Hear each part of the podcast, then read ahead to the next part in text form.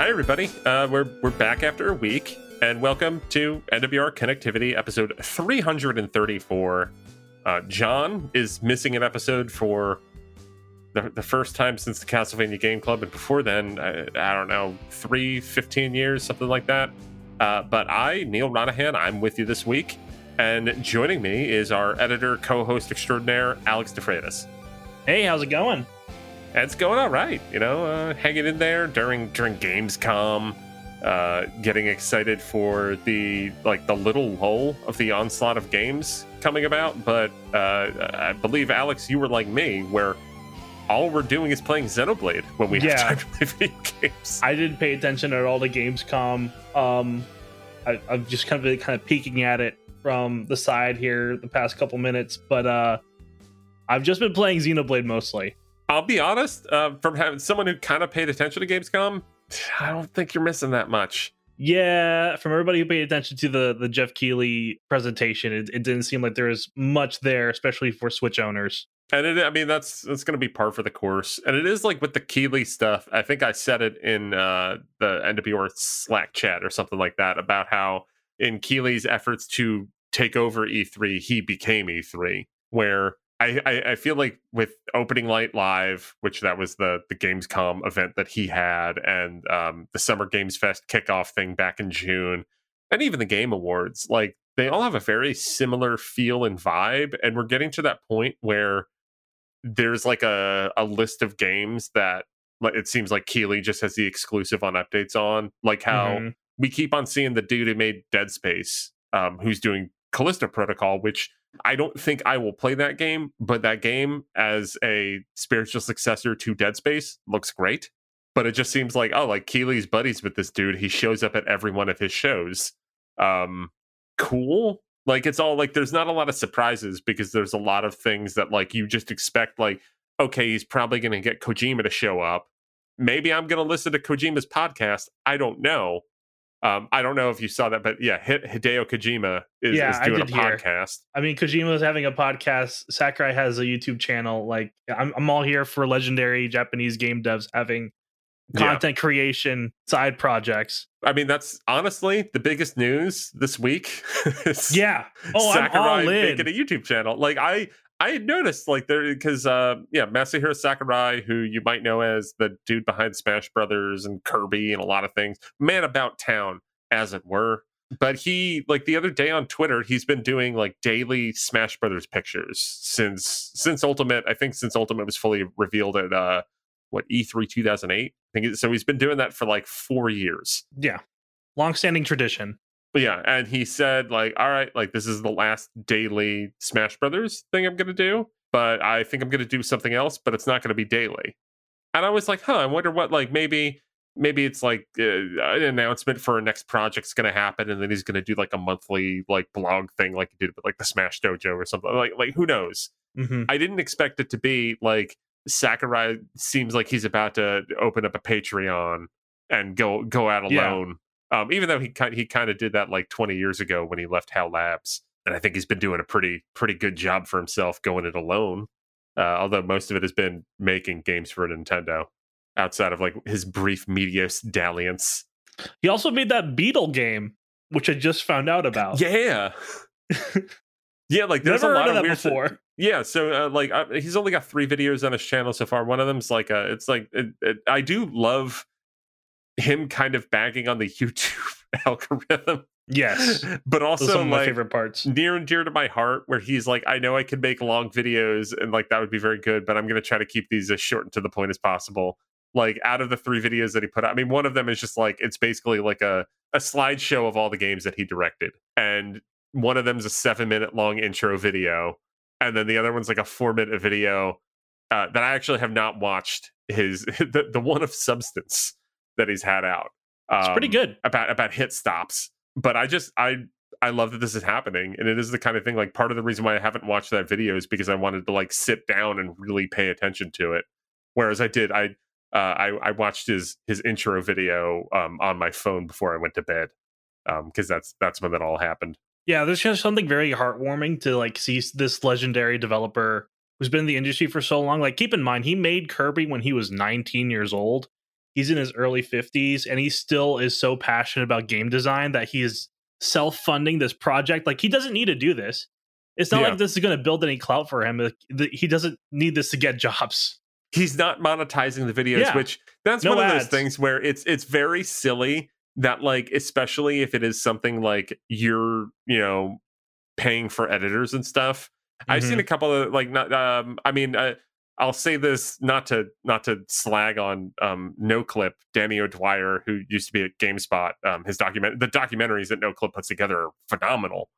But he like you know they're funded by patreon and he won't do monetization on youtube videos and it seems like they have funding issues. And i look at that i'm like bro just just turn on the monetization for youtube. Like, Yeah. come on man and like that's what like i do see sakurai's thing where it's like you can make these monetized and it'll just be a way for you to generate some income not necessarily for you to like you know have this huge roi but just like fund what you're doing Right. Just to pay for the yeah keep the keep the lights on of Mhm. of editors and your giant couch I do wonder if like after all those Smash Brothers videos, and I think like didn't those Smash Brothers videos where he's the one kind of leading them were a product of them running out of marketing money? that is what he said um i mean there there's some it, it is also funny the ones that are like pre-pandemic where you'd have all like the people in the office laughing. Yes. um Those definitely a different tenor when it was like in his house. But uh, yeah i think that was a little like that's what they said is that it was they ran out of marketing money which is probably true. It's also like what's the best way to communicate this? It's that. Hmm Yeah, that's fair. I, I wonder if the content creation bug bit him when he was making those. He's like, I want to do this for game design now. Yeah, I mean, thinking of how in the weeds those Smash character breakdowns would go, and Mhm. how like how long they all were. Yeah, no, he probably had fun with it, and Yeah. it's probably something where he might have had questions arise, and and that kind of led to this. Like, I mean, he does he does reference in his intro video talking about how like people want him to give talks or or teach them, and he's like, this is my attempt at doing that. And I think probably a, a thing with Sakurai too is that the fact that he did go it alone. For people that don't know his history, he actually technically never really worked for Nintendo. Um, like he like I don't think he's ever been a full-time salaried Nintendo employee because he was at HAL Labs. Right. Um, that's where he made Kirby, and Kir- I believe I forget what the ownership. St- I think Nintendo has an ownership stake in HAL Labs, but they are not a subsidiary. HAL Labs is a separately owned company. It's kind of like um like a like a Pokemon company. Like Game Freak, I think, isn't owned by Nintendo as well. There's a handful of companies that are in this spot where Intelligent Systems is another another good Mhm. example of a company that is not owned by Nintendo but is very Nintendo friendly and Nintendo usually has some amount of ownership stake in the company. But Sakurai started at HAL Labs, made Kirby, and then he was there, I guess, about like 10, 15 years, something like that. Because his last game was Kirby Air Ride, which came out on GameCube in like 2002 or 2003. And then he was an independent contractor. That's what he made Meteos. Um, I think, did he do that with Q Games? Or was it Q Entertainment? I I need to double check this. I know nothing about Meteos. It's a really good puzzle game. I do that and Lumines came out at the same time, which is why why I'm getting it confused with um oh no no it was Q Entertainment. Oh, that's weird. um cuz it cuz it came out around the same time as Lumines, which was a Q Entertainment game. Uh Tetsuya Mizuguchi, who you probably have heard of as he he did Rez. Um and also Tetris Effect. Um but now Tetris has Effect, very good game. Yeah what is this new yeah enhance is the company that he has now that that he's had that company since 2014 but q entertainment was the predecessor there. He's also mizuguchi's an old sega guy uh did like space channel 5 and that's where he did rez but yeah he did he did lumines which is a pretty like cool puzzle game and then worked with sakurai on meteos which is a pretty cool puzzle game. Um i just remember always getting them confused.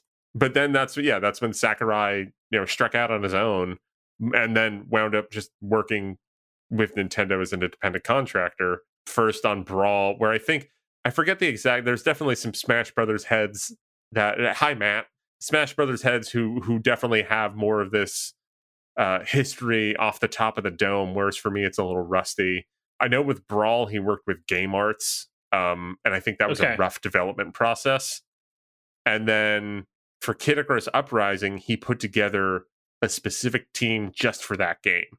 And that apparently was hell because, like, when you're working with an established developer, everybody eh, has worked together. Like, Yeah. you, you see that it's easier. And that's part of the reason I think Kid Icarus Uprising was, I think, a longer development cycle and also a pretty hard one. And that was because that team was put together specifically for that game. And I think after that game was done, that team disbanded.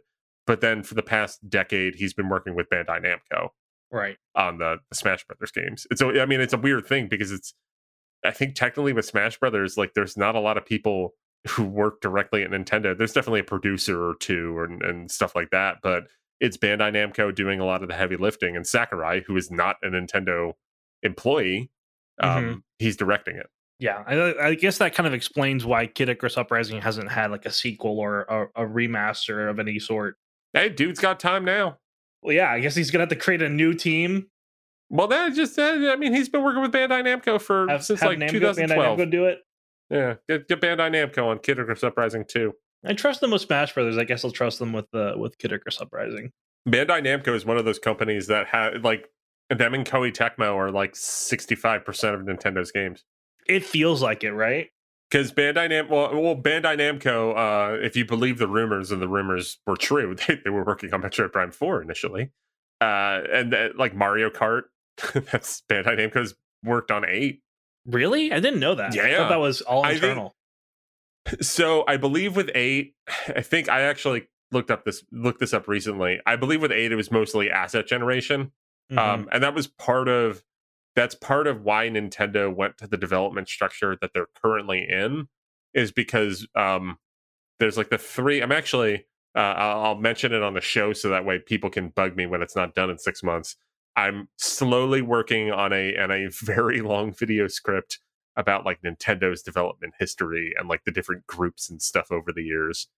But so there were like the the research and development groups. That's if you've ever heard like R and D one, R and D three. Um, that's where that comes from. Where R and D one was Gunpei Yokoi. Um, I think what was it R and D three or four? That was Miyamoto's team. That then became EAD, Entertainment Analysis and Development. Um, Then we got SPD. yeah, and then SPD. So SPD that comes into play in 2003, 2004 when Iwata becomes president, Yeah. where he realigned everything. Um, and that's that's also a big reason why like Metroid 2D Metroid went away for a while is because R&D 1 historically made the Metroid games. Mhm. They then became SPD, which is uh, software production department or something like that. But SPD was not an internal development team; it was an internal production team. So all the uh, like SPD would be working with other developers outside of Nintendo on games. Yeah. So that's why you know for Metroid, uh, at SPD, it's it's why Other M was with Team Ninja. It's why um, Samus Returns and Dread are with Mercury Steam because they don't really have. There, there are developers. Uh, I mean, there are developers from Nintendo. Like for those Metroid games, I believe there is a Nintendo director, but they just don't have the the fullness of the staff to do that. And then in, I, I think it was after Iwata's death was when they they went into their new structure, which is basically there's less walls. There are still teams, but more of like the asset generation is shared between them, whereas before they were more siloed. Mm. Um, and that's even there's like the stuff recently where I think I think Game Freak is now based out of the same building as Nintendo. I think there's some it stuff not I like need- that before? No, no, Game Freak was in a separate separate building, but now because I Was HAL that- also in the same building as Nintendo? I don't think so. Okay. I forget. I think there's. I think two. Like because like there's all of internal Nintendo outside of the EAD Tokyo, or I guess they're technically EPD Tokyo. Yeah. because that is the the new name is is EPD because it's basically EAD and SPD being combined. Is is is now it's one unit as opposed to separate ones, um, with individual teams between them. But yeah, Nintendo moved to a new development space sometime in the past couple of years that stuff it's more like i remember when the news got announced i haven't dug into the modern stuff as much for this video yet Well, did you hear that they're also restructuring again? For what Wasn't there like a fire at the office or something? oh yeah yeah it's a yeah different yeah kind of restructuring. Yeah, they buy yeah. new furniture. i was just like what did i miss it's the the Switch Pro is too powerful. it's That's- way too powerful. The DLSS 4K. it just it doesn't work. It's black magic. no, but I, I get what you're saying. Like, um, it's also the reason when we got we don't have the the Wario Land games anymore. Is uh that used to also be I think was it was also R and D one those uh Gunpei Yeah, Yokoi. yeah, And then that went to Good Feel and Yep. Treasure for yeah. Wario And, and and I think Wild did World. Suzak, Suzak, I think did a shitty Wario game. Or I forget. Masters in Disguise, I think that Master- was Suzak. Master of Disguise. Yeah. But Yeah. there is, I mean, you can tell that where there's like they need the partner for it. They can't Mhm. just do it on their own. And there's even there's like a lot of quotes from um Yoshio Sakamoto, the the 2D Metroid guy, the, the father of Metroid, where he's just like, oh, I was looking for the right developer and I couldn't find it. Like that's that was his reasoning for why there wasn't oh, I mean, the the wild thing about that is that some of those issues crop up before the 2004 restructuring because Sakamoto talked about how they didn't have the right team to make a Metroid game on N64. Mm. Um, and I think that's why, as, as games got more complicated, Nintendo's never been a company, uh, you know, whether they should do this or not, they haven't been a company to just ramp up staffing just to do one game. Like they, Right. they like keeping it a little leaner, which is why they bring out, they do a lot of outsourcing, bring in a lot of, you know, contract teams. And I think an example of like how um, Kid Icarus Uprising's development, where that was a lot of contractors brought together to make a team.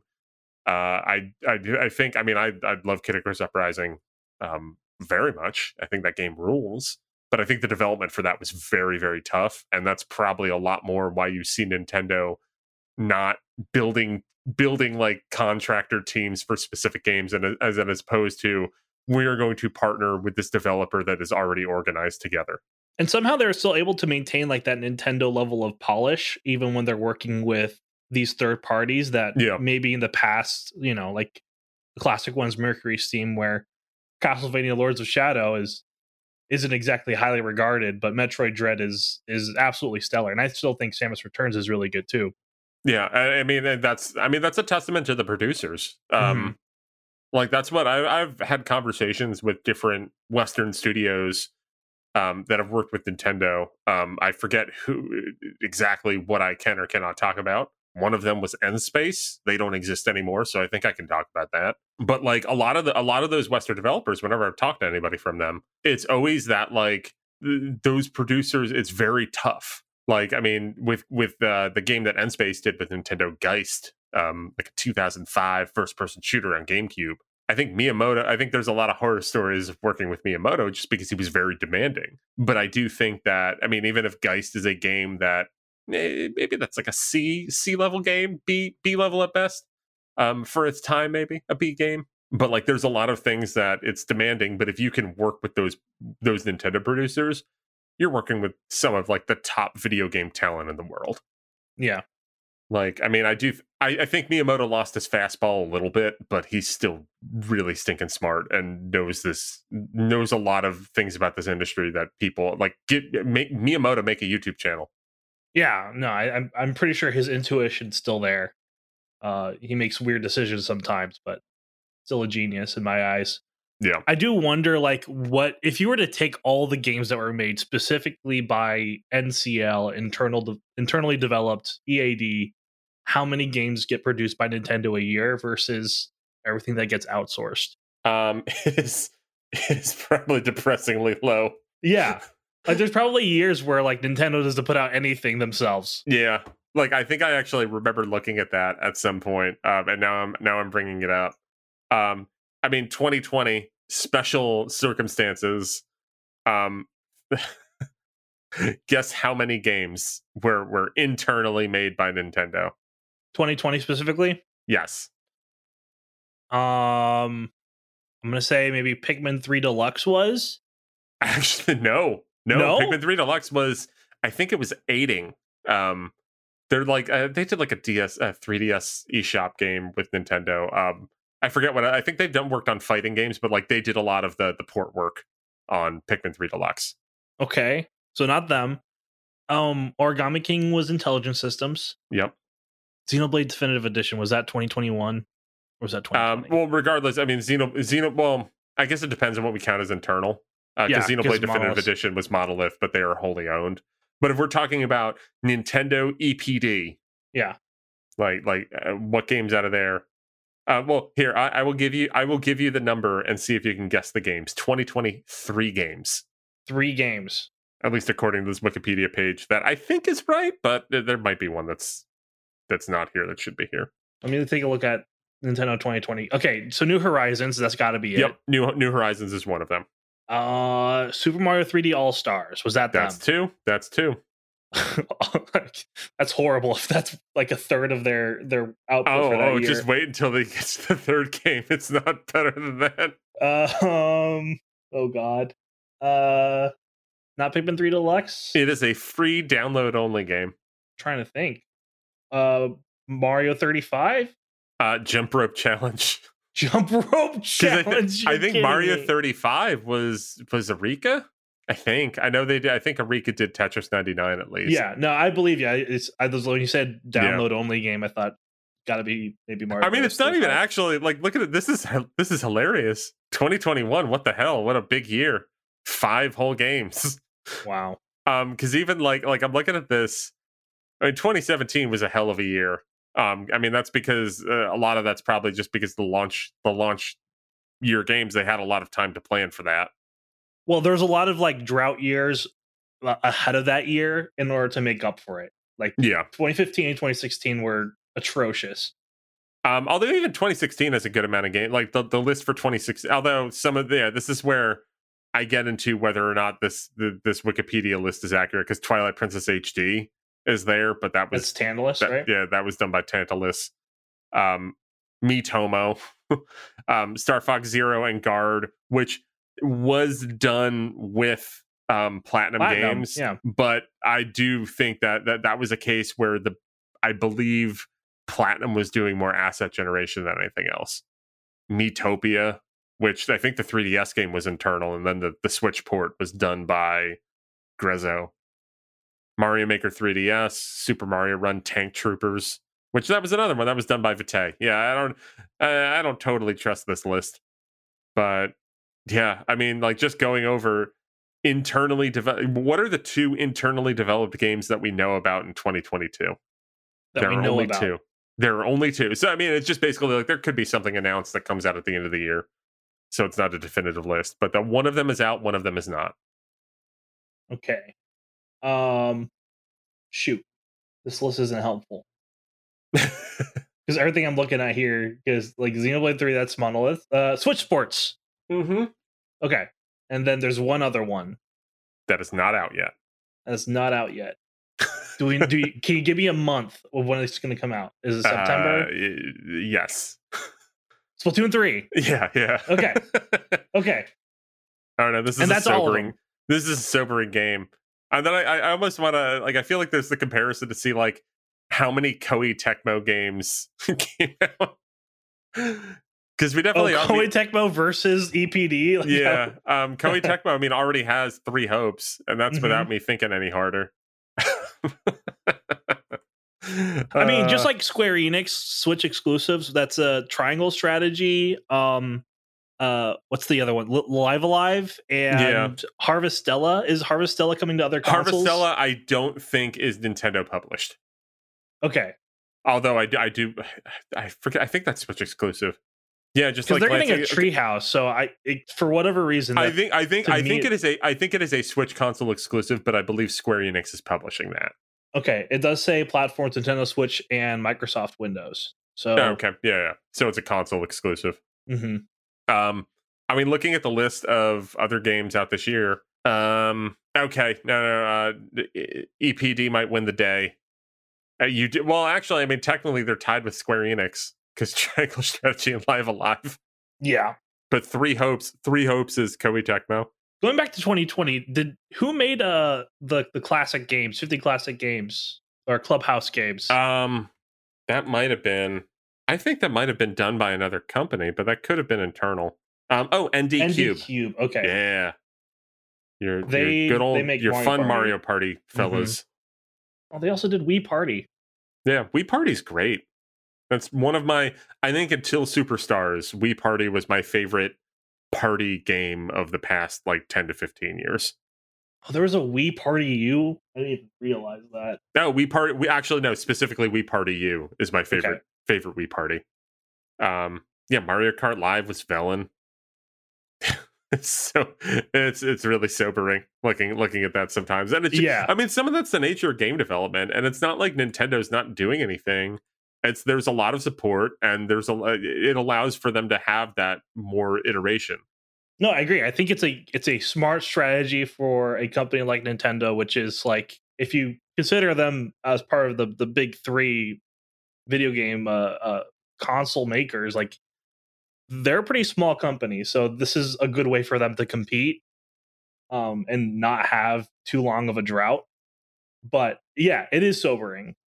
Is very sobering, especially when you consider that the sequel to Breath of the Wild has probably the longest development time of any 3D Zelda game at this point. Yeah, yeah. Because I mean, let's let's give them. Let's say it started development in 2018, um, because they Mhm. finished the DLC at the end of 2017.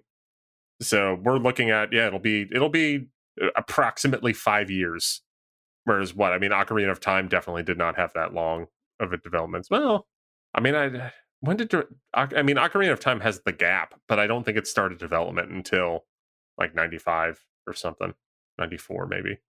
Yeah, I mean Miyamoto couldn't have been working on that game in Mario 64 at the exact same time. Yeah, like that's one of those weird things where like because it's like shared technology.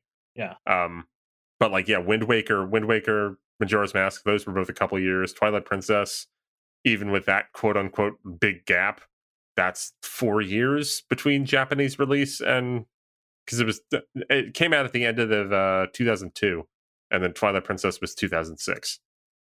Um Skyward Sword, Skyward Sword there was a big gap. So so Breath of the Wild 2 is kind of hitting up against the Skyward Sword line. But that was another game where I don't know if that necessarily was like in development, you know, January 2007.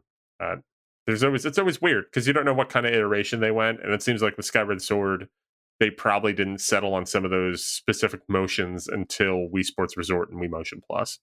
But if we're talking about like like just the the raw amount of time between each release, Yeah, this has been the longest. yeah, yeah. Definitely, it it, it will be by the time it comes out. Well, Breath of the Wild after Skyward because Skyward Sword was six and a half, five and a half years. Uh, And then this one- Skyward Sword this- was November 11th, 2011. 2011 and then tw- March 2017. Yeah. So, it's a little under six years, yeah. a little And over five years, really. Yeah. And then, I mean, if, uh, whatchamacallit, well, I guess, yeah. God, six years since Skyward Sword. That's like at best case scenario is 6 Mhm. years after Breath of the Wild. We'll get. We'll get the next Zelda game. Yep. And hey, maybe six years after Mario Odyssey, we'll get a new 3D Mario. Maybe 10 years after Mario Kart 8, we'll get a new Mario Kart. It's I mean, but uh, they're, they're doing well. like they don't they don't need to to rush. It's a good spot to be in for them. Is Tour internally developed? Uh, that's another one where Bandai Namco helps out a lot. But Tour, uh, the director of Tour is uh, Kosuke Yabuki, um, who is the director of Eight and also the director of Arms. That's Um, right. but I- yes. That's but I, I, as far as I know, with Tour, and I don't know if this is like crystal clear. Um, I think Bandai Namco is doing development on a lot of like the day to day stuff. I think, but I'm not totally sure. But like, I know, like, I, I don't think the internal team working on Tour has, you know, necessarily fully moved on from Tour. Like, I think they're still involved. It's just that I think some, like, I think the new courses might be done by Nintendo, but I think the the day to day stuff might be by more of like a a steady team as opposed to like the the big shots. All I'm saying is that if this was EPD World Report, we would only be active like three or four times a year. be very slow days. yeah. Um, one game, one game not coming out as as we're now a half an hour in, and I guess we kind of talked about Sakurai's YouTube channel and then a bunch of other stuff. Mhm. Um, let's get to our second topic, which is Kirby's Dream Buffet, which is a game uh, made by I forgot I, forgot to check to see if anybody else other than the HAL Labs is working on it because I think like Vanpool has worked on some of the other Kirby eShop games, but I've I have not I have not checked that out. Um, people people write in about who who developed this game because I I did not do my homework on that one. But I have been playing Kirby's Dream Buffet, and it is uh it is a it's gonna sound like a I'm dragging it, which maybe I am. It's a pretty dumb game that is really fun to play with a four year old. That seems to be like the ideal situation to play that game. Yeah, like it's it clicked with me where so I I downloaded this game. I was uh, I mean part of the reason why we didn't record last week was I was away on vacation. Um and I had this game like I like pre preloaded it and stuff so that way, you know, I'd just be able to connect to, you know, hotel Wi-Fi and then um and then just be able to play it um when it came out. And I was like, all right, I'll like boot it up, make sure like like kind of just get it so that way if my son wants to play, we can just hop in and play and I like did around. Um, I did it locally because the the Wi-Fi at the hotel was not good enough to do. What I tried; it did not work. Mm. Does it allow for two players, or was it like? Yeah, yeah. So there is it is CPU? it is you can do um local on like two player split screen. Okay. Um, but I like played through a run and I'm like, okay, this is kind of dumb, but like, you know, it's enjoyable. You're doing these races, then there's some mini games. Um, like it's cute and I got bored with it. Like after I did it twice, and I was like, I don't, maybe this is bad. And then I played it with my son, and he had a ball. like, like wound up just like like we did some some two player, um, and he had fun with that. And then like he was just playing it by himself, and like I think he he won once, um, but he had he just like giggled and laughed and like collected fruit and you know used the different power ups on the the other Kirby's that he was fighting against, and like it seems like it succeeds as being that like here play with this toy. Um, there's a lot of stuff to unlock. You can you know deck out your kirby.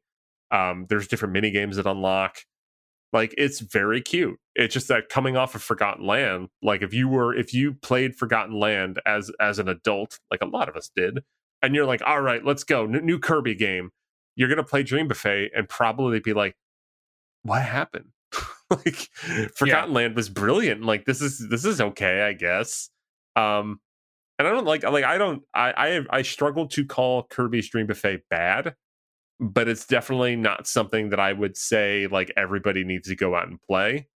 Um it's definitely it fifteen dollars. Yeah, yeah, and like there's a there's like I think like a hundred levels to go through as far as like unlocking stuff, and like yeah, a lot of them are cosmetic. But I also I like I've talked to like other other you know uh gamer dads um, who have been playing this with their kids and like they're all having a blast. Um, and like the fact that it has it's it's the kind of weird thing where like it has free to play mechanics, but it's not a free to play game. So it has that idea of like like the way you level up and unlock stuff. It's kind of like a battle pass, but it's a $15 mm. game where you don't need to pay any more money. Um, it has an online mode that yes, you need to have an online subscription and stuff, but it's not like there's a pay to win model there there's a there's a play to win. Although even that, I don't think it's not like any of the cosmetics like give you more powers. It just you look different. Kirby Kirby wears has a burger hat. I like that. But like, and it's super cute. Like it's it looks nice. Do you unlock just uh, cosmetic stuff, or are there also because you said like you unlock mini games as well? Yes. So there is basically the way it works is that there's like three mode. There's kind of like a, a standard race, I believe, where it'll just be four Kirby's racing. And if you're mm-hmm. doing any kind of four player thing, like uh, if you're playing it online, like it'll be four Kirby's racing and you want to collect fruit. The first one to get to the finish line will get like an extra bonus of fruit. Um, and like those are, I, I, I don't think they're like truly procedurally generated. I think it kind of like rotates between a number of designs. Then okay. the second round will be a mini game. Um, and the mini games like they're usually it's just, like some of it's just not like there's fruit that's gonna fall collect the fruit um but those you do unlock as you play um and it doesn't like i'm only at like level 15 or 20 so i still have a, a long way to go to see what all the unlocks are and it only shows you like the next like five to ten unlocks ahead of you um and so it's basically like that'll be randomly selected you can play all these mini games like just separately like a like a mario party game where you know, you can just go play a mini game, just the mini game by itself if you wanted to. Right. Then there is a third race that this race is, if you saw the trailer, where there's just like a shitload of Waddle Dee. Um, that's this one is like it's like the bigger race, and then there's a final battle royale, which I like that they use that ter- terminology where that's when it's like you're knocking the other Kirby's off of like you're basically it's a it's a Kirby ball fight. Um, and then that's like when you knock a Kirby off, you get some of their fruit or they drop their fruit. And then the one with the most fruit at the end wins. The fattest Kirby wins the day. And all four participants play in all four of Yes. or Yeah. I guess four or five rounds. Yeah, which I have not. Um, as of, as of recording, I have not played this online yet. Um, I've Gotcha. just played it locally. is there like a ranking system or, or some sort of way to keep you engaged in the online, or is it just hey play? I, I believe there's there is a player rank like um a lot of Nintendo games use this where it's basically like you start with like a score like fifteen hundred. Yeah. And if you lose a lot, you'll go down. If you win a lot, you'll go higher. global Smash Power. Yeah, yeah. It's something GSP. it's something like that. Cool. Should I bully the stream team into playing this game? Um let me double check if you can do a match with friends.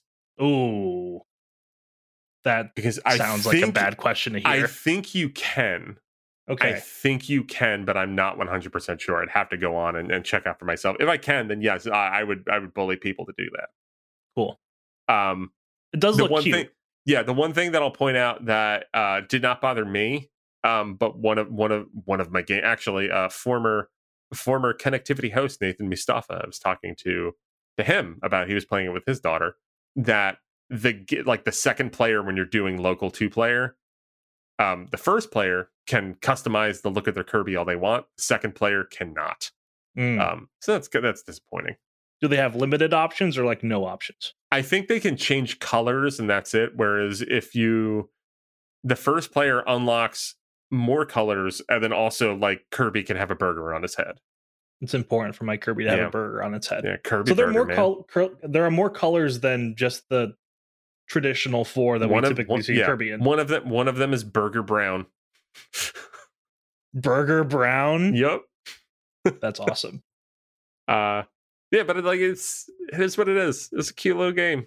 I'm not not going to be at the top of my game of the year list, but definitely I've honestly I might play it more than I did Mario Strikers. So that's something. I put like 40 hours into Mario Strikers. Are I you? checked. I, I'm curious. Are you still playing Mario Strikers? no, I'm not. Um, okay. I, I played maybe a couple extra hours once they had that announcement with uh, Daisy and Shy Guy, and I'll probably go back again. But yeah, I, I, I feel like I I devoured that game for a couple of weeks, and I, I'm probably I'll, I'll you know return to it on occasion. But Yeah, I, th- I think I wound up putting like five to ten hours into it. Which I mean, I, I you know I bag on it a little bit more because I think there's there's things that are lacking in that game. Um, I just I wish I wish I wanted to play it more. I just Mhm. don't see a lot of reason outside of when when my kids like, yo, let's play Mario Soccer. Because I did I did actually boot it up and played some games with Daisy and Shy Guy. Um, starting to get my strats for how I, how I would build up Shy Guy and Daisy if there was really any reason to engage further with that online mode. yeah, and um, I am still upset that that there's no uh, four player on Yeah. one team online. Like that It's really, really kind of kills it for me. Yep. Like I feel like there was a lot more potential with that game and they just fell short across the board, whether it's the online experience or the offline experience. Yep, I won't deny it. I really like that game's mechanics, but it's Yeah. it's missing some stuff for sure. And I and I do and and uh from a pickup pickup and play perspective, although I mean it'd be uh, not that this is really I think it's a maybe a problem with every Mario Strikers game is that there's uh, I tried playing it with a friend of mine who Oh, had, you- did, you really did play can't. it and yeah it's it's impossible like there's so many fiddly parts of it yep. that it does not work as a pick up and play multiplayer. And like so once again, like there's there's another thing where it kind of kills it a little bit. Um the fundamentals are really good. It's it's just a lot of the other things are, are rough. Yeah, it requires skill, which is both what I love about it and also makes it kind of awful to like in a party setting where you just want to play a bunch with your friends who may have just picked it up for the first time. Like Yeah. they won't be able to to really even hold a candle to you if you're playing in a versus capacity. Um all right, so that's Kirby's Dream Buffet. Um as we mentioned at the start of the show, Gamescom is going on. You were in a Xenoblade Chronicles 3 hole, which is a Mhm. it's a great place to go. That game's very good. It's fantastic. I don't want to leave. Is there anything from Gamescom that caught your fancy? Uh Sonic Frontier still looks bad. So I accept my fate. Uh, going back to why I'm probably going to play more Dream Buffet than anything else. Um, I I just accept my fate that I'm going to play a lot of Sonic Frontiers because of my child, who I think I've seen the Sonic the Hedgehog movie twice this week so far. Um, oh, still? Yes. Well, there was a long gap, and then he got back on it. I think partially because I did have like I found like a cheap Sonic toy. It, it I don't even know when it's from, but it looks like Sonic Adventure era Sonic, and he's got a snowboard, and he found that toy again, and then has been into Sonic. It is, and also uh, my wife got him a very cute Sonic sweatshirt, and then when we were on nice. vacation, some. So, we so like I was at like staying at this resort and there's like a, a pizzeria on site that we were just going in to pick up dinner one night and I walk in and there's some some girl, probably like I don't know, like could could have been like you know somewhere early twenties, something like that. Just goes like nice shirt, and I was wearing a Zelda shirt, so there was like a thing where I was like, oh, is that to me? And then I looked at the girl and I was like, oh no, it's to my boy's Sonic shirt. I know you're kind. um, but then like she was like super sweet, where she came over and like talked talked to talk to my son just about like, oh, like did you know there's a third movie coming out? It's in 2024. To which my son was just like, what? And I'm like, yeah, like you'll be a lot older than we could probably go in theaters. Um, it's like I, I have known this information. I've been hiding it from you, kid, because I know that there's no use in telling you that a movie that you want to see is coming out in two and a half years. Right um, or I guess a year and a is it? No, no, two and a half years. Um, I had to think about the passage of time for a minute, but like, yeah, and, and I don't. I mean, he was already enjoying wearing that sweatshirt before, but I think the fact that someone came up to him was like, "You like Sonic? I do too," um, has definitely emboldened him. What does your son think about Shadow the Hedgehog? Um, he gets really stoked whenever we get to the post credit scene in in Sonic Two. Uh, spoilers, I guess and I don't know how he how he knows that it's Shadow. He calls Shadow the Hedgehog Shadow Sonic. I never told him this. I don't know where he learned it. Yeah. Interesting. I'm gonna I'm gonna some somehow somehow blame um I don't know. I'll blame Matt. Probably. Yeah. I think Matt likes Shadow a lot. Uh but yeah, and like I actually did get the crappy Sonic game that came out the it was like on it was like ten dollars on sale, but we haven't played that yet. Uh, but we have played like Sonic Origins as buggy as it is, and he's really been into uh, Mario and Sonic at the Olympic Games, which honestly, that game's not bad. It was pretty fun. Can you do me a favor? Can you send me your uh my character from Sonic Forces and your son's? I when we get to it, I will. Okay, cool. I want to see which one of you has the gamer hat. I'm actually like in a in a this game is going to be terrible, but I'll probably laugh a lot because I'll be playing it with my kid. I'm looking forward to playing Sonic Forces at some point. And honestly, just because of the fact that like my my wife got really into Breath of the Wild and I don't think Sonic Frontiers looks good, but it seems like like from the perspective of I think I'll I'll I will enjoy this being a thing that is uh, like a Stockholm syndrome part of my life because of my child mm-hmm. um, I think I will have fun with it. Much I'm curious that, about that game for sure. I I'll, but I, I don't want to play it. I just want to see like other people experience it. Maybe I'll uh I'll get my kid to just like relay me some thoughts about like what do you want the world to know about this video game. Yes. Eventually, that seal is going to be broken when that kid starts doing reviews here. trying to trying to keep that keep that Pandora's box in as long as I can. He's already. I mean, he's helped in the past. Um, Parkasaurus. This is a pretty cool Switch eShop game. I recommend it. So does my kid. Is your son conscious like that you own and run a a website that no, covers video I games? did I did point out to him in a Target when the Pokemon Legends Arceus accolades video came up that I was like, that's me. And he just stared at me blankly. he has no idea what's going on. Yeah, that's the kind of thing that like I've talked about people with, where I'm like, is he gonna think this is cool? He's like, no, he's just gonna think this is normal. Yeah, he's gonna find it weird, but it's like, what? Your your dad doesn't own a video game website too? He doesn't get early codes. you you mean you mean I like I mean that was like Bowser's Fury. Like that's the thing. Like I I mean that like, he was definitely way too young to really realize that. But I was like with Bowser's Fury, like I was just like this is kind of neat that like my two year old is playing this game like two weeks before it came out. Yeah. Um, your son played it before Justin did. uh, but like honestly, like I yeah, I'm unless I hear that Sonic Frontiers is like in, incomprehensible trash. I'm excited to play it. I don't think it's going to be good. It'd be really cool if it was. Like I hope there is a, I hope there is like an earnest like conversation of like Sonic Frontiers might actually be good. That would be that would be a fun thing to happen. Um, or or what we call in the biz the anti Balan Wonderworld. I, I'm living in a win-win situation here, where like if it's bad, then I will enjoy the content that oozes out of the Sonic Frontiers uh, trash fire. Uh, but if it's if it's good, then like yeah, that's great. I would love more games that like look and feel and play like Breath of the Wild to to do well and be better than Immortals, which yes, I, I and did be not, better than I Immortals. did not like. Um, I thought about that. I think that was on like a deep because Ubisoft games just basically cycle on what one's on a deep sale on Switch, and I thought about it because I wa- I wanted to like Immortals, but I think they had oh that, I think it was like did they have like a free Stadia demo or something? Because I think that was when I got like my free Stadia controller from from Verizon, um, and I think I played through the Immortals demo and was like this sucks. like I never want to play this again.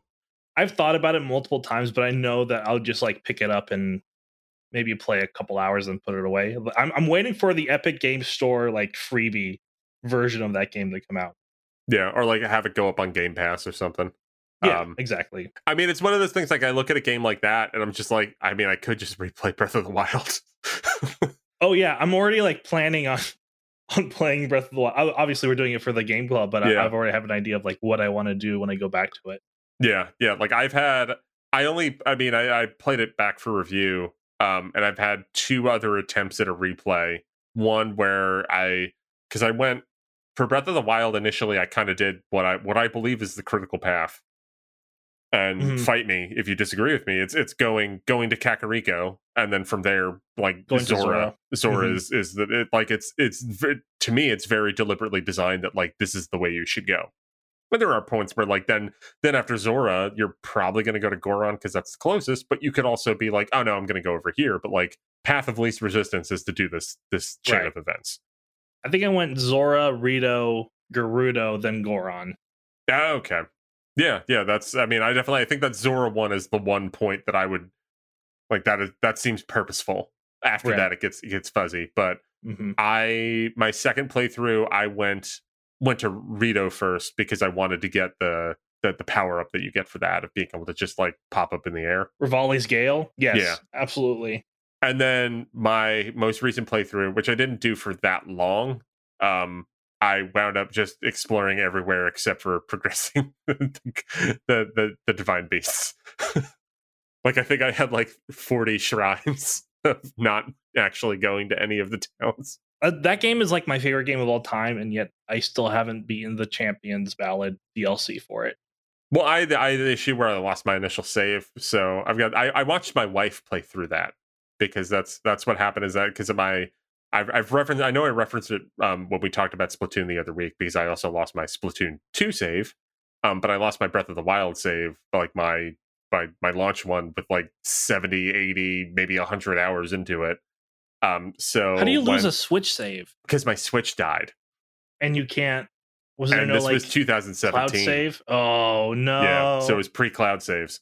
And even, I mean, my Splatoon 2 save was screwed regardless, um, because Mhm. that game does not have cloud saves. But yeah, so I, lo- I lost, and like, there's like things that, like, games that I was halfway through that I'm just like, oh, I'm not going back. Like, that stifled, that actually stifled my Mario and Rabbids playthrough because I like put a couple hours into it and my Switch died. It's like, damn it. you should go back um, to it. Um, I, I, that's one where usually it gets distracted by the kid. Uh, but I really want to play that Donkey Kong DLC because I've heard that's very good. Yeah, I got that recently for like five bucks. Yep, that's what I wound up. I have the game, um, and it was cheaper to just buy the gold edition as opposed to buying the DLC separately. Nice. Yeah, those Ubisoft sales are, are very nice. Yeah. Um, anything I else from Gamescom? Gamescom. Yeah, Yeah, Gamescom. Um, uh, Dorfromantik. Uh, that's a game that everybody says Dorfromantik's really cool. It's coming to Switch at the end of September, and I will play it because it does look very cool. A very chill, like city building game. Sounds fun. It says tile based strategy in the the news article, Yeah, but it's not yeah. Tiny strategy. tiny strategy. What's this the strategic element? Um, it's probably the way that you place the tiles um, to make your your town or village or something. That is like like I'm trying to think of a comparable game where it's just that like I have purposefully not looked that much into it. I just heard the name and people were like, "It's incredible," and I'm like, "Okay, when it comes to Switch, I'll pay attention." and sure enough, it's coming to Switch. It's like Slay, Slay the Spire. That was that was mm-hmm. one where like people were like, "This game's like the truth," and I'm like, "All right, when it comes to Switch, I'll pay attention." It is. It's hard, but it's just pretty hard. Yeah, no, that, that game is the truth. I think it's one. I think it's the best deck building roguelike of all time, um, and I don't think anything will ever top it. Uh, but um, it, it is it is very hard. I've never I've never beaten it. I think I made it. Was there like three? I think there's like three levels in that. And I think I made it to the third level with one of the characters once and felt very good about myself. Okay, so this is like very European aesthetic plus the tiles makes me think this is like a Catan kind of game. Yeah, it gives me Carcassonne vibes, which makes delights me. Mm, not played Carcassonne. If you ever come to Jersey, because I'm not bringing the big box with me down to Texas, um, you should play some Carcassonne. It's a fun game. Cool. Uh, as far as other Gamescom stuff, the only thing that really stood out to me was uh, another tabletop inspired kind of game, um, Moonbreaker. Mostly because it's like a, it's a it's a strategy kind of like tactical game, and it's being written by Brandon Sanderson. And I'm not sure if any of these like because this happened quite a few times where they'll bring in a fantasy author to and it happened literally this year with George yeah, R. R. Martin. George R. R. Martin. On Elden like Ring. It's like how much of that influence really ends up in the final product. I'm not sure, but I am interested enough to pay attention and like put it on my Steam wish list. Yeah, no, I mean I think that game looks super neat. It's so it's and it's being developed by Unknown Worlds, who did uh, Subnautica, which those games came to Switch. Was that like a year or two ago? But but yeah, I mean Moonbreaker. Moonbreaker looks super cool one like i just i think there's it has a lot of interesting things going on on with it that m- will make me pay attention like the brandon sanderson thing like i don't know how that'll pan out but it's interesting um that lore could be really cool maybe the story's really good i I don't know but it does like the the cute like miniatures that you paint in the game and you use them for like goofy battles and how there is a lot of there was the the, the talk um i because i watched the, the the keighley presentation where the director came out and like made the comment about like you're kind of putting your team together and like everybody's super unique. Yeah. Um everybody's very distinct and like like I, I think there was i forget what the exact comment was but it was something about just like how like each one of these characters if used the right way could break the game. And it's a lot of that talk like that that seems really fun like if they execute on that idea. And it's also just like the fact that like how customizable it is and that like you paint this. It's it's just taking a lot of the really cool elements of, of playing with miniatures which is is something that i've like dabbled in but never gone full bore it is not the hobby that i can get into. I have bad fine motor skills. But i just i really i really like the style of that game and hopefully it'll come to something that i well actually i think it's like coming to steam early access very very soon and by the time it comes to Steam Early Access, I might have a Steam Deck. So maybe I'll just be playing Moonbreaker on my Steam yeah, Deck when it comes out. It runs out runs on that. Yeah. If it comes to Switch, I demand touchscreen support.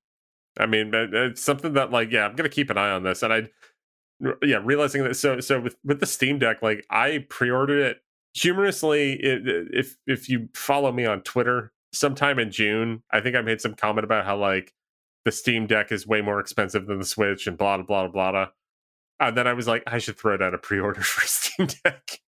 So I did back in June, expecting that, like, okay, I'll get this sometime in 2023.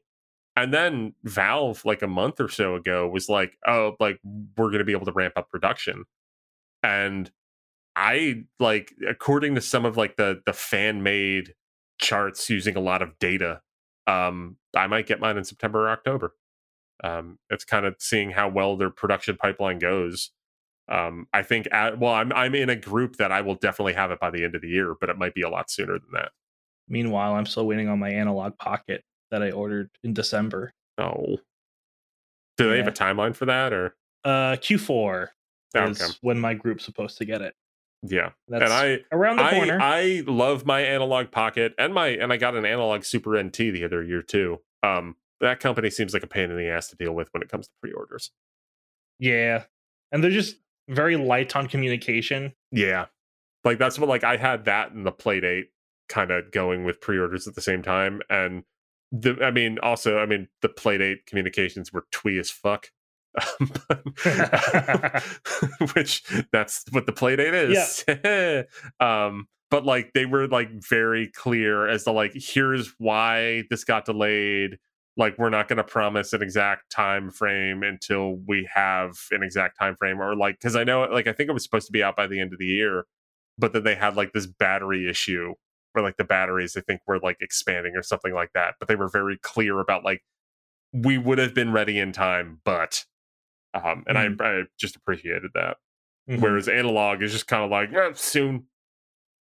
Yeah, no, that's once like when they hear from God and the prophet comes down from the high tower in order to tell you that you have an update on when your yeah when your Analogue Pocket's supposed to come in. It's I, I've had like notifications set on for analog pocket just so I know for the for Analogue's Twitter, just so that I know like if they do say anything. And most of the time it's just them posting gifs of games.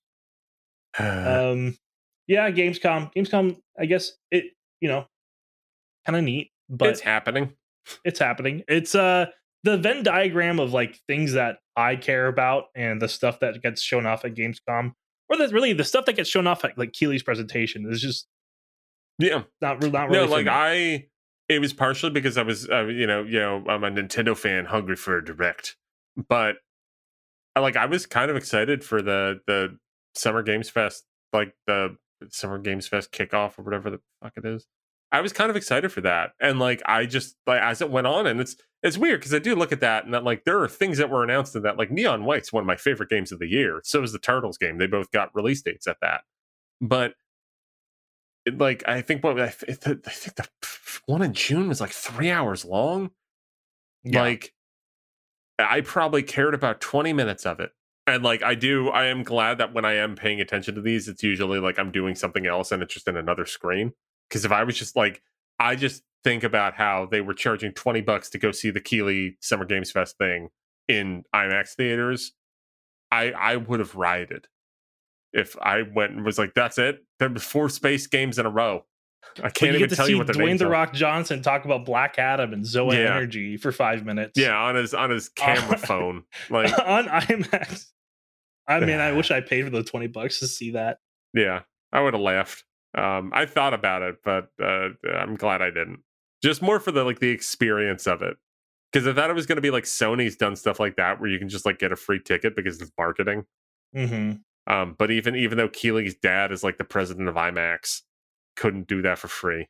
But yeah, I think that's that's Gamescom. We do have that's one Gamescom. thing of a.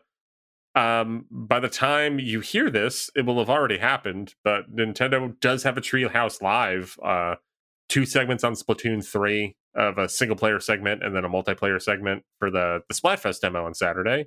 And then uh, some stuff on Harvestella, the, the Square Enix attempt at Rune Factory, which I'm, I'm actually curious to see the Harvestella stuff because I really don't know what to think of that game.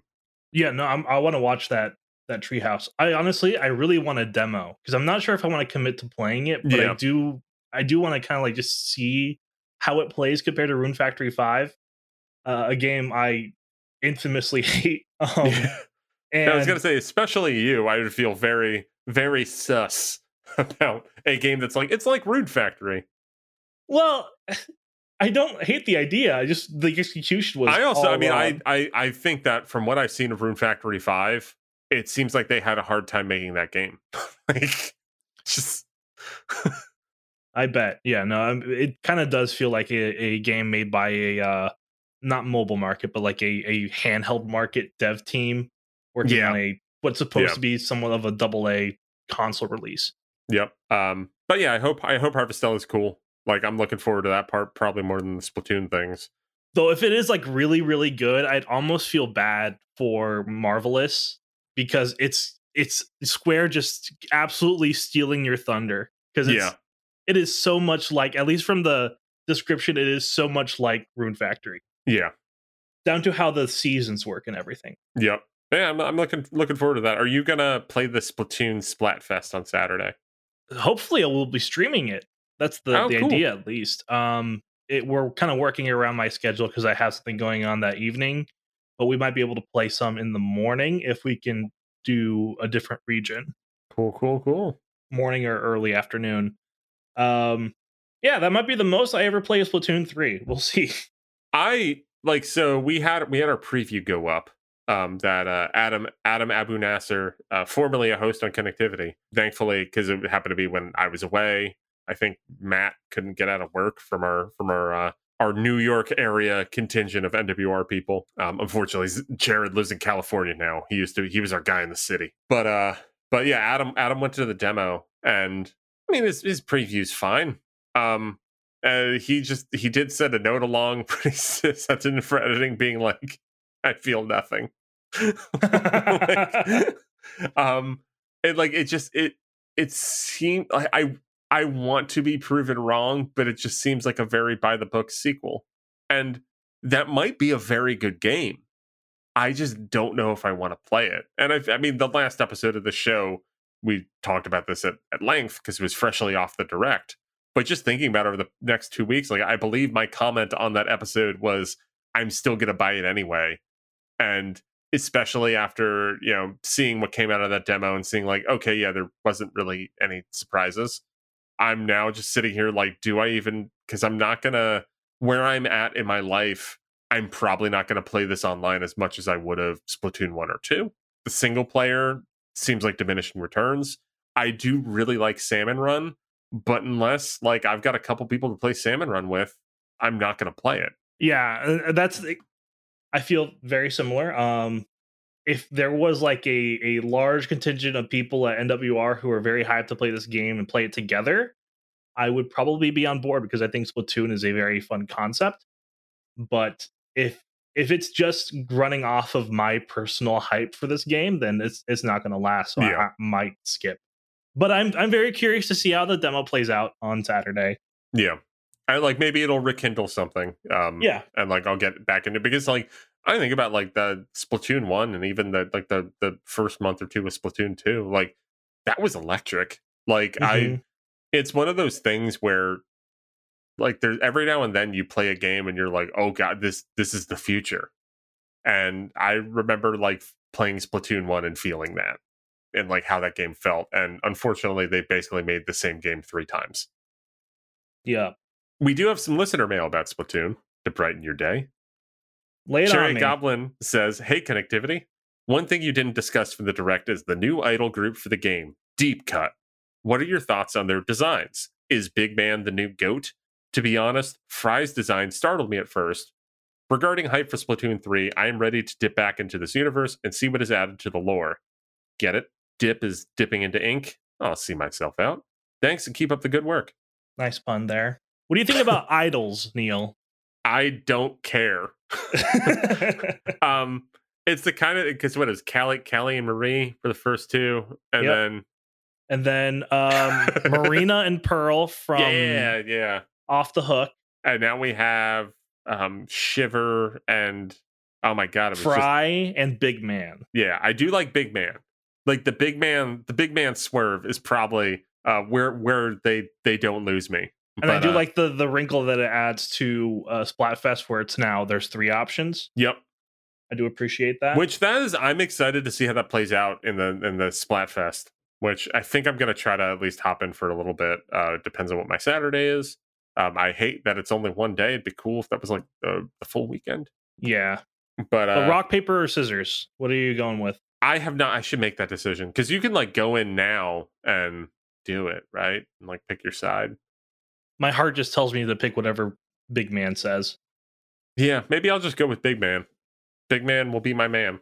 Um, I, I've I don't really care for like idol culture in the real world, so I've never really cared for the idols in Splatoon. If anything, they are annoying because you have to sit through their presentations every time you boot up the game. But that's gone. So, in Splatoon 3, that's gone. Yeah. Like I'm so maybe, stoked. I don't want to hear them anymore. yeah, and I'll agree, like Frye's forehead is like really weird, but like if I don't have to look at it and I can just play the game, then maybe maybe Deep Cut's the best version of idols. like Big Big Man is great. Like give me the Big Man amiibo. Oh I, I told be, myself I would never collect amiibo ever again, but maybe if they release Big Man. you Man, have to make out. Big Man like the size of like yeah. Detective Pikachu. No, e- exactly. It has to be like the um the Zelda Skyward Sword amiibo Yeah. where it's like extra big. I mean, he is big man after all. He is big man, biggest of men. Um, so that might be about it. And some other things, but we, we went on for a lot longer on other topics than we expected. So maybe we'll just move in to uh, to close this out. Uh, if you don't want any spoilers on Xenoblade Three through Chapter Four, nice nice seeing you. Because then Alex and I are going to talk about Xenoblade Three. We're both in Chapter Four.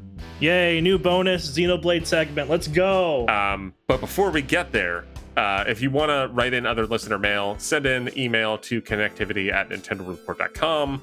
You can hit us up on Twitter at connectivitynwr.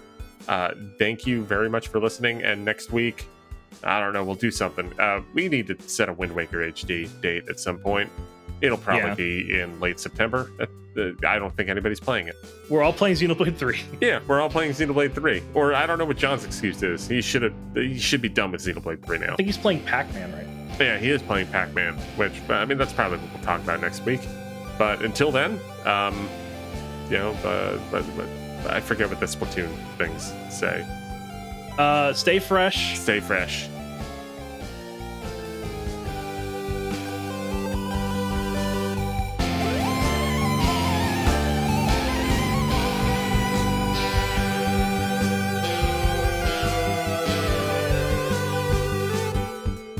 This was made possible by our generous supporters on Patreon. Check out patreon.com slash NWR for all the details.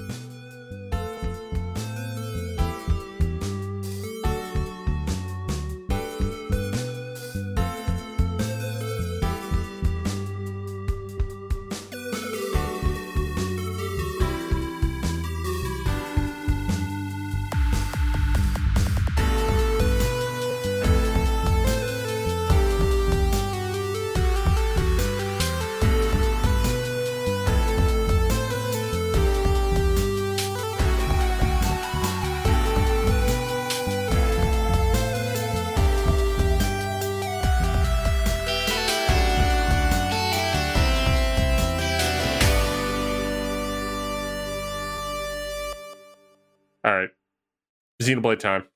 Xenoblade time. Um, this game is the truth. like, It is incredible. It's it's so weird, like because you know, recalling everything that I've said on this podcast about Xenoblade One, about the things that didn't hit it for me. Um, Xenoblade Three, it's not fixing, but it's like it's giving me everything that I wanted out of Xenoblade One.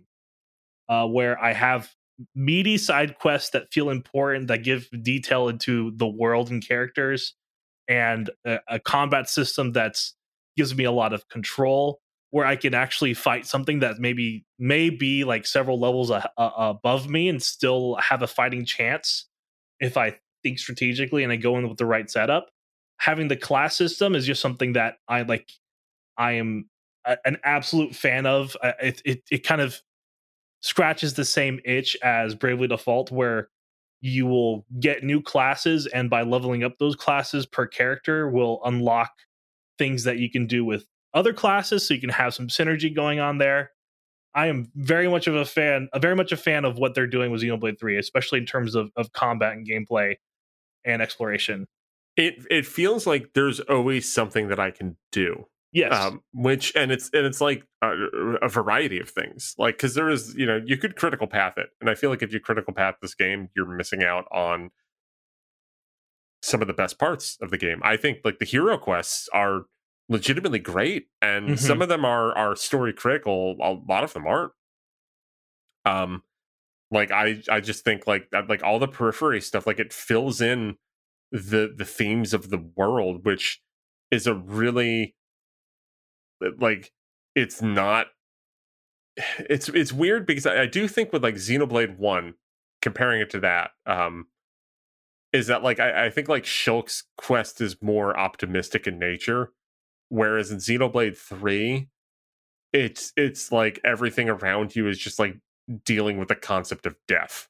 And I've really liked that broad theming of the entire game and that it's like a lot of ways of of how people are dealing with this this life cycle that they're in and breaking free of it and hearing people's different reasons for for why why they're in the spot that they're in Like I really like that overall. I do think the the narrative in general is like, eh, it's okay. Um, I think it's kind of a little bit more like I feel like I'm just walking in a direction to walk to a direction at this yeah, point. it lacks the like that forward momentum that like eye on the prize that Shulk had for the entirety of the story in Xenoblade One. like I've been, yeah, I've been I've been going to Swordmarch for 25 hours at this point. yes, Um, I forgot why I'm going. It's some dude in the beginning was like, "Go to Swordmarch," and that's Van why Damme says you got to go because he's old and Yeah. old people are there. I guess. you're like, it's the first time they ever saw an old. yeah, Um, but but like I like it's it's weird that like I would say Xenoblade One like I love the love the main story and that's probably my least favorite thing so far. Um, it's not that the story's bad; it's just that like I think it's maybe told a little clumsily. Some of the some of the cutscenes are way too long. hmm But there's been there's been some impactful moments, and then going to like the combat and the gameplay. Um, it's very much similar combat to Xenoblade Two, but the gacha crap is gone and I love being able to fiddle with the different things. And what I like most about it is that if you don't want to fiddle with gems or specific arts to assign, um, you you don't have to, and you're fine. just press Y. Yeah, just press And it will Y. autofill. Yeah, and you won't have the you know the minute customization, which uh, if you're not, I, th- I think we're both in a spot where we're a little over level. Like I think I'm 45 or 46 and probably like the recommended level for what I'm doing is like mid to high 30s. Yeah, I think Um, we're in the very similar spot. Yeah. Um, I'm also I can I'm level 44 and probably the very same area. So Yeah. Yeah. I don't need to worry about customization. I just I'll, I'll yeah, like I it, but it's also like I'm not and and maybe and I've had I've had moments where I've had tough boss fights like they're either earlier in the game or with some of the elites the the, the elite unique enemies that I've come across. And those those fights are really thrilling, but I also view it and I think it's something that is just the way I am with RPGs at this point is I would much rather it's it's probably part of the reason why I love Paper Mario the Origami King is because the the light bulb that I had with Origami King is that battles are kind of pointless, um, except for the good ones. And uh, a similar light bulb that I had with, say, Final Fantasy VII is that the battles in that game are also pointless, except for the good ones. mhm. Um, like some of the boss fights, like yeah, they rule in Final Fantasy VII, they rule in Origami King. Those moment to moment, like in Final Fantasy VII, like it's I'm just mashing buttons to get through random battles.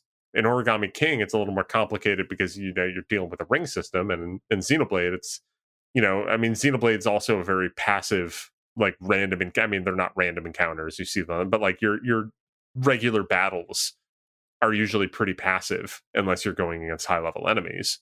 Yeah. And I kind of like being at a level where I don't draw aggro from any of the areas that I'm running that. around Yeah. um, because then it, ke- it lets me explore and it lets me focus on making the times when I do battle more impactful because I'm not doing like I'm not getting bored of the combat system, um, which is not my favorite combat system in a video game, but it's, it's fine. I enjoy it. I it's definitely my favorite version of well, I guess I haven't played I played a little bit of two. I could hear an argument for twos being better, Really? and that is coming from someone who does not like two. I really like classes. There's something about leveling up a class and then having that synergize with another class that that really scratches an itch for me. Yeah, no, I mean, like I, it, it is, it is really no knock against Xenoblade Three, and I think I ultimately prefer it. But I'm just, I'm just saying, I can, in a lot of the crap that I've slung at Xenoblade Two over the years, I could actually hear someone being like, "Oh no, I actually like the combat in this game more than Xenoblade Three.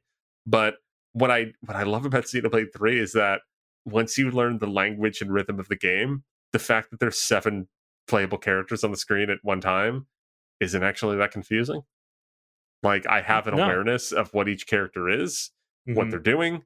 Like, oh, oh, like that healer's in not in a good spot. I got to go bring my defender over there. Or like for this specific battle, maybe I'm just gonna I'm gonna uh, control the healer so that way I can make sure that the healer doesn't die, and then I'm around for like okay, like this defender is gonna get killed. I'm gonna have the healer at the ready to go over there and, and get them back up.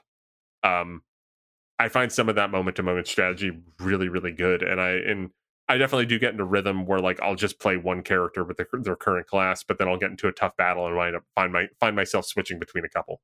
Yeah, I was put them back in like there's one battle where I I didn't have enough defenders. Like it was just everybody was either a healer or an attacker, and that's great when you're just mashing through Yeah, low level enemies. But uh, for for harder boss battles, you definitely want those defenders and like just making that those quick changes. I was able to uh, deal with a with a really high level boss, and it's really great to like when you get into those intense moments where everybody's on the verge of dying, but then you switch to an Ouroboros and keep Yep. yourself alive for a little bit longer. Then you switch out and then you do a chain link, uh, a, a chain attack that does like over half the health worth of damage and and absolutely slaughters a, a boss. It's it feels really really good, especially Yeah. when you get the hang of those uh, those chain attacks.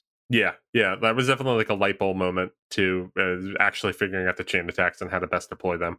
hmm um yeah it's just it, it's it's a very good game and i mean we were talking about it before the show where i there's that part of me that just wants to get to the end but i'm just having such a good time living in this world Yeah, i have i have no real rush to blow through this game other than like it'd be fun to talk about it in more detail with you know john matt and jordan when the time comes Right.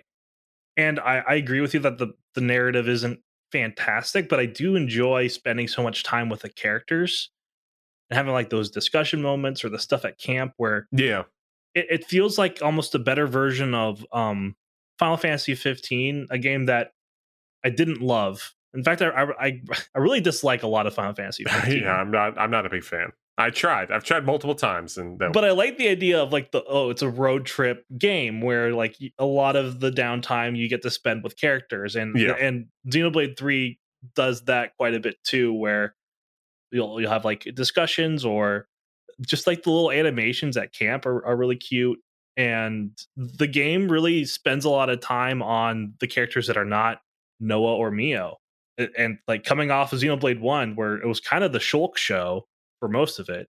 That feels pretty nice. Did you wind up reading the interviews that uh, Nintendo put out around the launch? I did not. I think I was I was really into Xenoblade One at the moment. I didn't want to like spoil too much of Xenoblade so 3 or like it's too much of it. I, I as I've been playing through this game, I've been thinking about some of the responses there because one of them was about like they had the six characters and one of them on, on screen at the same time, largely because like it felt incongruous with the story when they would Mhm. have moments like in Xenoblade One where you'd only have three characters running around and then have a Yeah. cutscene where the other ones would show up. Um, which like I do kind of like like that is like that's that's the part of the reasoning why they had six characters on screen at one time. And then with that as well is they're like, yeah, like Noah and Mio are the two main characters, but they wanted to like make sure everybody else had their time to shine. And Mhm. I remember raising an eyebrow when I read that. And I'm playing the game and I'm like, they're actually kind of doing it. Like, I just like early on, I'm like, ah, Taion sucks. And then you get to some of the, I mean, and this is core story stuff. This isn't even side stuff. Like uh, already, like he's had like it- you you've learned more about this character. Like they're not afraid to to spend too much time on like, all right, let's go and do this character's backstory now. And from what I've heard about, so like when you get the classes up to rank 10, then there's also like the ascension quests that get them up to rank 20 that I think Mhm. unlock in like chapter five or something. Like when those hit, apparently those like side stories deepen the specific characters e- even more, both from when you do the the you know the the six six main characters classes at the outset. When you do the back half of those, you'll get more details on them, and then even for the heroes, their ascension quests will give you more. Like basically, you know, the hero quest was the first part of the story, and then this is the the next part of the conclusion. Um, and I just love I love how much it fills out the world. Like the the lore in this game is crazy. I'm I'm really digging it. Yep, I'm right there with you. It's a very very very good game. Yeah. Um, so we'll we'll see you guys next week when we're probably still in chapter four. yeah I, I'm, I told myself I'd, I'd try and do more story but I, i'm doing a bunch of uh, uh colony 11 side quests right now Yeah, no, which which I'll uh, once I like I, as I said, once I get to a point where I have a fast travel point to where I'm at in the story, then I'm going to go back and clean up some of the side quests. I have regrets about playing through the story, so I think you made the right decision. cool All right, bye everybody. bye-bye